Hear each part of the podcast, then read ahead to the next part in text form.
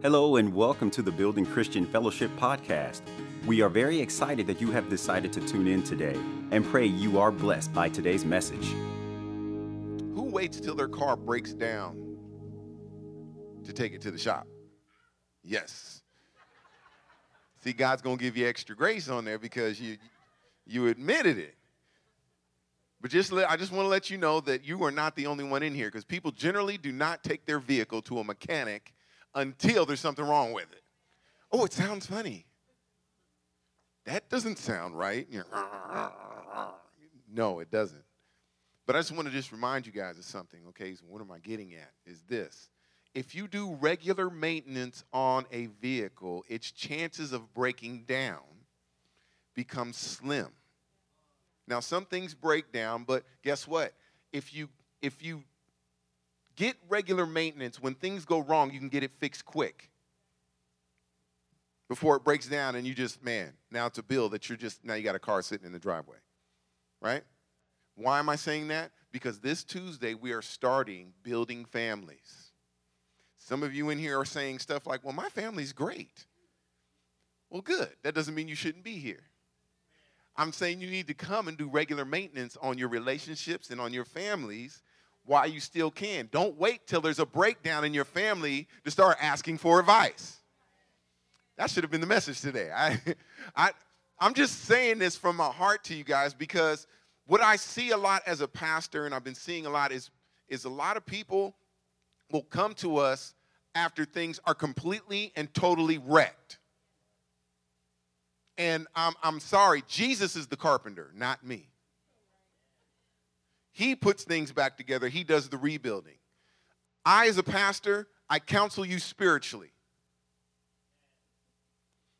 Now, I know a lot of people think that uh, uh, pastors can fix everything. Like my wife and I have these special pastor powers. We don't. The same Jesus that works in us works in you. Amen. Sometimes God gives us the spirit of wisdom and, and we use the spirit of wisdom. But at the end of the day, I can't fix anything, and I don't want it to break down. I'd rather do maintenance. Maintenance. So, this Tuesday, starting this Tuesday, we have a six week series called Building Families. We are going to cover, I think, everything. I mean, because whether you know, you know, there's families in here that are just jacked up. You guys know that? Come on. We got people in here that got parents, friends, family in prisons. We got people in here whose families on the run. We got blended families, broken families. We got completely families that have been complete since, you know, they were dating in high school, got married, and have kids and been doing great. We got the full gamut. But we're all going to learn how to strengthen our families. We're going to talk about every aspect and what we're asking you guys to do, like especially today. You don't have to put your name on it, but there's a connection card. Write on the card if you have a question. Maybe you're going through something, a struggle in your family that you want to talk about. How can I help this person in my family? How can I lead my family to Christ? How can I minister to my wife, uh, my wife who her son that is not mine is living like a demon? I mean, you know, stuff like that. Yes, okay, thank you. Okay, so I'm going to get on with the message. Praise the Lord. It might be a long message, it might not. But uh, anyway, I don't know if you guys know, I used to work in the medical field. And because uh, I worked in the medical field, it, it, it offered me a great opportunity to be around all kinds of people. I worked with veterans uh, before I quit and became pastoring full time. And it was just it was really nice working in the hospital. I loved it because God would always set up divine appointments with people. I, I had opportunities to go talk to people, like God would say, "Go here to the emergency room," and I didn't work the emergency room, but God would set it up for me to go in the emergency room, and I would walk, and I'd be like, "Where, where am I going, God? I don't know." I mean, these kind of things happen, you guys, because God loves people so much. And I remember one particular guy. I walked in and and I was like, where, am I going? And as soon as I looked over, I, I, just felt it in my spirit. And there was a dude sitting in a corner, had a bunch of doctors and nurses around him. They were talking to him, and they were putting stuff up, and he was, he was breathing really hard. He was having a lot of trouble. So everybody just walked away from him. They pulled the curtain. So I walked over to him, and I looked at him, and I said, hey, man, I know you're going to probably think this is strange. I work over in the x ray department, but the Lord sent me over here to talk to you. And what He's telling me to let you know is you're about to slip off into eternity. But it's your choice right now where you're going to spend the rest of your life. And he's breathing. and you can see the anxiety and everything, but he's breathing. He looks at me and goes, Hurt it. I don't want it. It broke my heart. Like, God, you loved him so much that you sent me over there to say something to him. And I expected miracles. I, I thought, like, boom, he's going to get up, all this other stuff. But God afforded him the opportunity. And I looked at him and, I, and with a broken heart, I don't even know who this dude was. He's an old veteran. And I said, listen, man, while you still have breath, you can still repent. You don't have to repent to me. But if something touches you while you're sitting here, and you believe in the Lord Jesus, you believe that he died on the cross. And I went through the whole thing, and he looked at me, he was like, he said, thank you, but no thank you. So I left him alone. And that just really touched me at that point. I was like, wow. That was a sad moment. But working in the working in the hospitals, there's some sad things, some good things. And one thing I've realized is that when a person realizes when they're coming to the end of their life here on earth, when they know it's what's the word, imminent, it's about to happen, when they're laying in their bed and they know this is about to happen, they always seem to make a request. People always have requests, whether you hear them or you, you can't discern what they're doing, they always have a request. And most of the time, that request is this they want to make their peace with God, or two, they want to make peace with the people around them. They want to make sure that their place where they're going is going to be a nice place. And then the other one, that second one is they want to make sure the ones that they truly love and care about are taken care of. I've noticed that. Now, as a pastor, I've also had the great honor of sitting on the side of a few people as they transition from this life to the next life. Now, I say, yes, it's an honor. Why is it an honor? Because I get to hear the pure heart of a man or woman's request. I hear that pureness of their heart because they don't care about anything else. What's coming from them is pure. And there's nothing more beautiful than to hear what is most important to a person before they leave this earth. It's a beautiful thing. Now, I recall one time Kai and I, right after we got married, her grandmother um, was terminally ill, and we went to go see her. We went to the hospital. She was laying there. Um, she wasn't gonna. She wasn't gonna make it home, basically. So we went to go say goodbye and to ensure that uh, she had a chance to say hello to us again in the next life if you understand what I'm saying. We knew she was going. But our job there wasn't just to say bye to grandma, it's to make sure that we're going to say hello to her again on the other side of life. Now, we went there, we went there to share Jesus with her. And now, now listen, I need you to listen closely. We didn't want to share the Jesus of the Jehovah Witnesses with her, but the Jesus who is God in the flesh, born of a virgin by the power of the Holy Ghost. The Jesus that walked this earth performing miracles and fulfilling prophecy. The Jesus that was falsely accused, despised, and rejected. The Jesus that was born, that had borne our griefs and carried our sorrows. The Jesus that was wounded for our transgressions, bruised for our iniquities, and, and our chastisement of our peace was upon him, and by his stripes we are healed. The Jesus that was crucified, buried, and, and um, buried in a borrowed tomb. The same Jesus that was resurrected three days later. The Jesus that ascended into heaven and gave us the Holy Spirit. The Jesus that by that name every knee shall bow and every tongue shall confess that he is Lord. Now, I had to make that distinction because there's a lot of people that claim Jesus. Louis Farrakhan's claiming Jesus. The Jehovah's Witnesses are declaring Jesus. The Mormons are declaring Jesus. It's not the same Jesus of the Bible that we read. Some of them believe that he was just a prophet. Some of them believe that he is Michael the archangel. But he is Jesus, God in the flesh. We got to make that distinction. And we wanted to make sure that Kaya's grandmother knew look, this is not just an angel that came to talk to Mary or, or whatever you think it is. This is God in the flesh. Well, we shared the gospel with her right there on her deathbed, and she repented and she received Jesus as her Lord and Savior. We were happy about it, we were glad, but we thought it was over. But she stopped us and she had a request. It was odd. And I remember looking at her, she said this. These are her dying words. How can you say you love God, whom you can't see, but you don't love your brothers who you can see? Her request was that her family would get along because there was a huge division and fighting amongst her children. Now, mind you, she had adopted children too, unofficially, because there were kids that were out on the street um, that didn't have families or places to go, and she would just bring them in the house. So she adopted. So all her children were fighting, but her dying wish was that her children would get along. Her last desire what she wanted most before she left this world was to make sure. She's like, I don't have to see it, I just need to know it's going to happen. Whatever a person's last request, whatever a person's last request is before leaving this earth, is what's most important to them. Whatever a person's last request before leaving this earth is what's most important to them. And that brings us to today's scripture we have Jesus making his final request before he ascends into heaven. Before he goes into the throne, his final request would be his heart's desire for his children.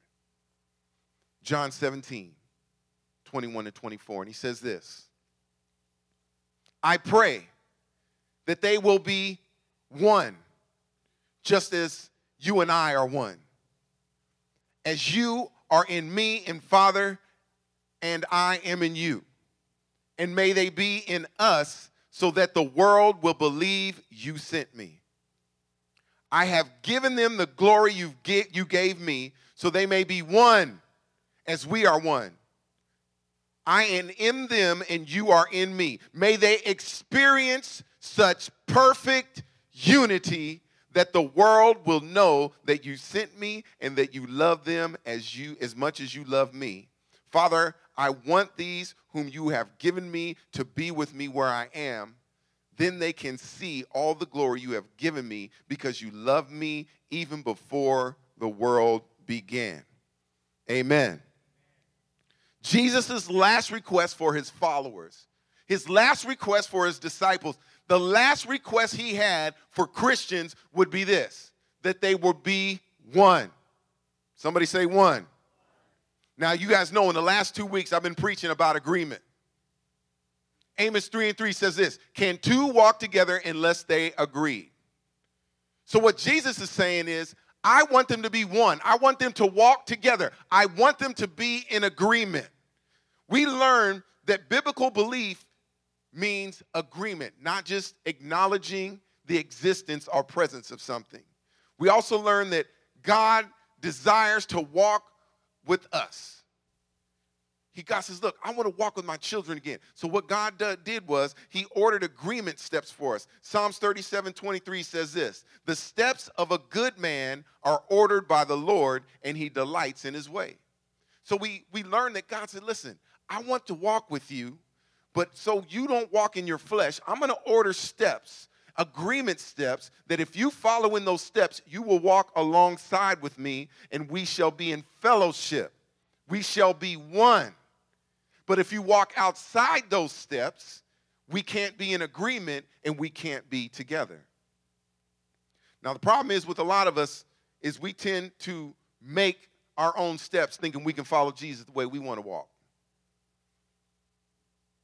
You know, uh, I think the request that Kanye West made was Jesus walk with me.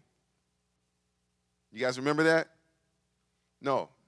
Jesus said, I've ordered your steps so that you can walk with me. There's a big difference. Don't be fooled, saints. And as we turn and look and we read in John 17, God desires his children to walk together. Listen to this. If we walk in agreement steps that, that God has ordered, we can walk with God and we can walk with each other in agreement. The same steps that God ordered for us to walk with him are the same steps that he ordered for us to walk together in unity. Now, if you guys are in here and you've guessed correctly, you see where I'm going with this. I felt very compelled to bring this message today because of all the disunity that's going on in the world right now. If you haven't seen it or you don't know about it, you don't have social media or television. You're a hermit and you live in a house, you don't talk to anybody. The, the, issues with taking a knee in the NFL and racism and what isn't racism, what's honor and what's dishonor has divided our country even further. Now, don't get me wrong. I'm more concerned with the division in the church than I am with the division in the world. My concern as a pastor is what's going on in church. Why? Because worldly people do worldly things. I expect it. I expect people without Jesus to act like they don't have Jesus. I, I expect it. Do you guys approach a dog and just go up to a dog and be like, ah, hi? You guys do that? Because I've seen people that do it. You do it? I expect every dog that has teeth in its mouth to bite me. I just expect it, big or little. I'm going to the other side of the street. Like, like ah.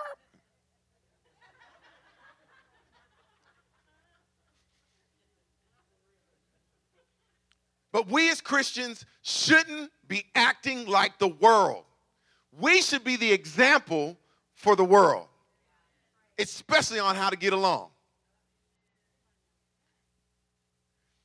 You guys, there is a disease that has infected the church, and the symptoms are obvious. And, and, and let me remind you I said the church, not the world, but the church. Now, if you listen very closely, listen very closely to this. We can focus on the symptoms of the disease, but it won't cure the disease. So often we go to the doctor and we talk about the symptoms that we have. And we're looking for relief of the symptoms instead of trying to find a cure for what's causing the symptoms. And we've taken the same attitude with everything else in our life. The symptoms of this disease that has infected the church is racism, division, dissensions, disunion, dismemberment, divorce, and dividing. And that's just name a few. The church. There's a disease. And for me to sit down and make you aware of the symptoms, you're still ignorant of the disease. Churches, church, listen, do you know what? The church is actually equal to the world in divorce rates. So, which tells me whatever the world's suffering from, the church is also. Now, this disease has spread into the church and has become an epidemic. Now, me being the doctor that I am, according to my wife, right, Kaya? Okay, I'm going to explain to you how transmission of a disease happens. Most of you guys know this, but I'm just going to pretend like you don't know. A common way for a disease to spread is through the direct transfer of the disease from one person to another. This can occur when an individual with the sickness touches, kisses, coughs, sneezes on someone who isn't infected. Pause. This tells me that the infected has to kiss, cough, or sneeze on the uninfected, which actually means that, t- that tells me is that you're being a little bit too close to sick people. If you know somebody has the flu, you ain't gonna go around and be all in their face. God help my kids. My kids are sick, I'd be like, stay in your room. I don't want it. Got a, got a towel wrapped around my face and dishwashing gloves on my hands, going and giving them medicine like,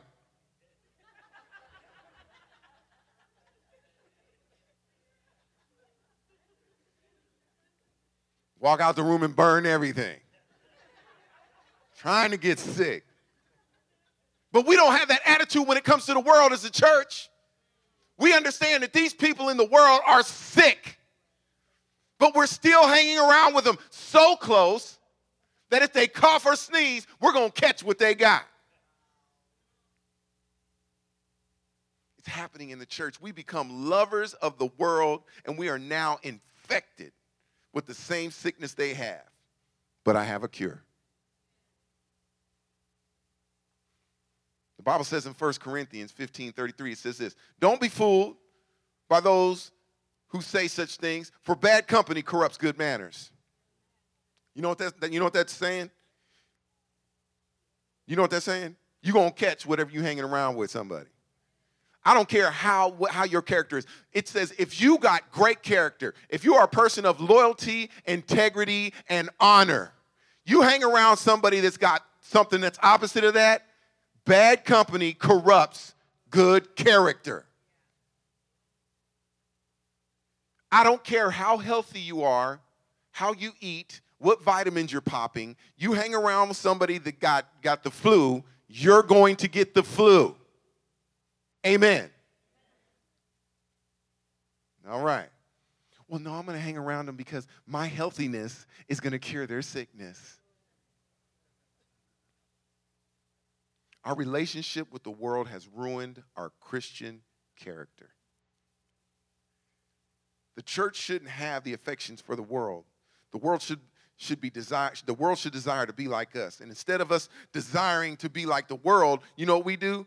We go around and try to figure out what we can do to make the world accept us. So we go out and hang with the world. Now, don't get me wrong. I ain't talking about having fun. But we start to try to emulate the stuff that worldly people are doing. So when they see us and you go, oh, I'm a Christian, you're like, oh, well, you ain't no different than me.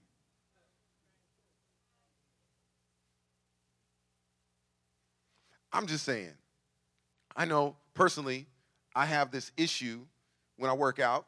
If somebody looks like they haven't worked out and looks at me and says, hey man, can I train you? No! I'm just being honest with you. I'm being honest with you about doctors too.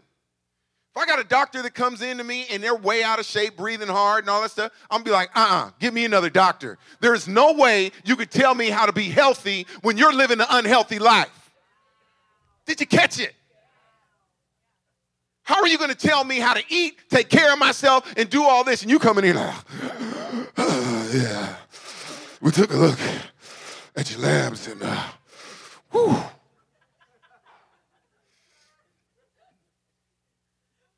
No, doc, no.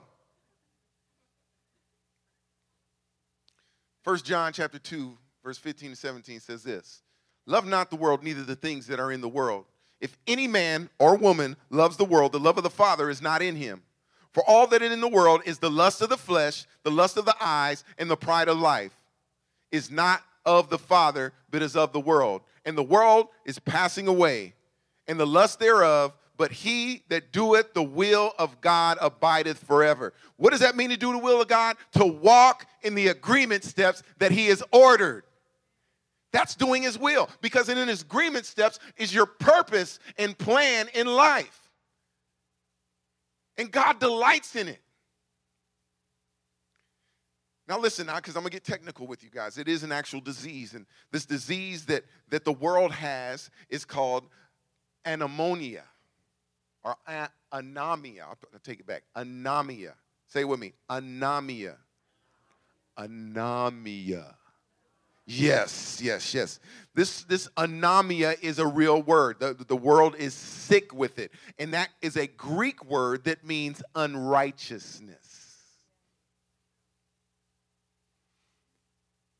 And I need you guys to know, but there's a cure for this disease anomia. The cure for this disease of unrighteousness is called Jesus Christ. I have the cure. Now, what I'm about to say may make you feel uncomfortable, but the truth is very uncomfortable. Me bringing awareness to the symptoms of a disease doesn't bring healing. of the disease. Can I say that again to you protesters? Bringing awareness to the symptoms doesn't bring healing to the disease. Are you with me? If I stop you from coughing, that doesn't mean that you don't still have pneumonia.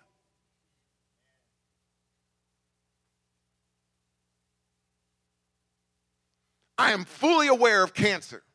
I am fully aware of famine. I'm fully aware of terrorism, and I'm fully aware of racism. But I have a cure. Me protesting the NFL doesn't bring anybody to Christ. Me kneeling during the national anthem doesn't bring anybody to Christ. Me standing during the national anthem doesn't bring anybody to Christ. Me calling for impeachment of Donald Trump doesn't bring anybody to Christ. Me supporting Donald Trump doesn't bring anybody to Christ. But me bringing people to Christ will solve the problem. It will cure the disease. Saints of God, stop acting like the world and start acting like Christ. As I bring this to a close, John 17, 23. Jesus said this. This is, this, this is what I love about this. We read it earlier. He says, that they may experience such perfect unity. Jesus prayed before he left this world, which was most important to him, which was that we all experience perfect unity. If we desire for the world to be like us, we need to be together. You look around, even right now in this church, we have all kinds of different colored people, different ethnicities, different nationalities, different cultures, different ages, different age ranges. And we got to look around and we got to stop looking at everything through white eyes, through black eyes, through Asian eyes. We got to start looking at everything through the blood of the cross of Jesus Christ. My opinions about the what's going on in the world doesn't matter. Trust me. Ask my wife. I got political opinions, but they don't mean nothing. They don't. I got an opinion on each one of the subjects. But at the end of the day, do they know Jesus? Do they know Christ? You guys, I need you to listen. You can look at your skin color because I'm going to correct thousands of pastors, including myself. I said this once. Look around, everybody. People say this is what heaven looks like black, white, Asian, Hispanic. No, it doesn't. It doesn't look like this. You know why? Because there's no color. Just like there's no marriage.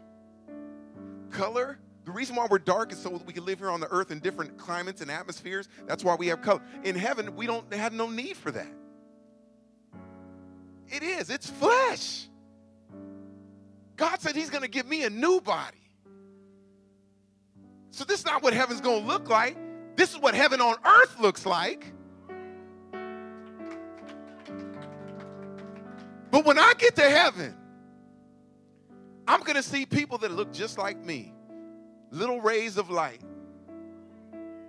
Because God said, listen, this is what He said in the scripture he says that they will see the glory. I want them to know the glory that you have that you've given me because I've given them the same glory. See, this flesh is holding back the glory that God gave us. And the day that we get to heaven, we will be shown in the glory that he has given us. No color, no nationality.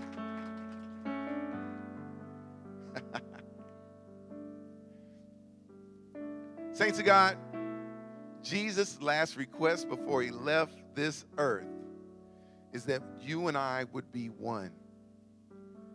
And the reason why he wanted us one, and he said, he said this. He said that the world will know that you sent me and that you love them as much as you love me. He said, listen, people are going to know that God sent Jesus Christ in this world by the unity that's in the church.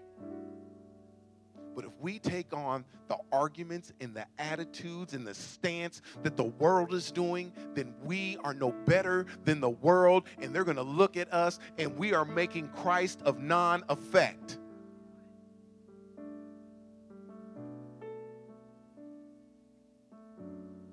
Ephesians chapter 4, verse 3 says this Make every effort to keep yourselves united in the Spirit, binding yourselves together with peace. You know why I don't argue on Facebook or social media with my brothers and sisters in Christ? You know why I don't post personal opinions? Because it makes Jesus look bad. God forbid. I want the world to see us agreeing. You know what? You may not agree with whatever's going on in the NFL. You may not agree with what's going on in the White House. Don't publicize it. Why don't you publicize something about Jesus? You know what's really funny about this? We're so divided. Do you know that the kingdom of darkness isn't even divided? Hell itself has unity. The devil and his minions have unity. They obey him. That's how they're able to work and do what they do. But we can't even get the work of God done because we're so dismembered. Can we agree to disagree? Not for our sakes, but for Christ's sake. How many people have prayers they want answered? You guys got prayers that you want answered? Why don't you try answering Jesus' prayer first?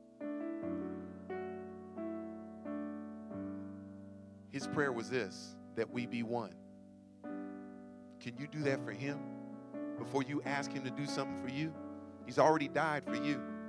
And all he's asking you to do is give up your right to be right and agree, even if it is to agree to disagree. I expect the world to be divided, but I have the cure for the world. Saints of God, my religion trumps my civil rights. My Christianity trumps my color. My Christ trumps my culture. President Trump wants to make, make America great again. But Jesus Christ wants to make America free from sin.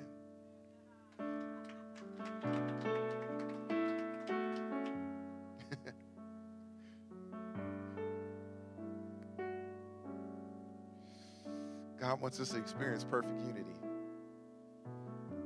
in our unity, the whole world will know that Christ lives through us. I'm going to read this last scripture and we're going to close. Ephesians 5 8 through 13. For you were once in darkness, but now you are light.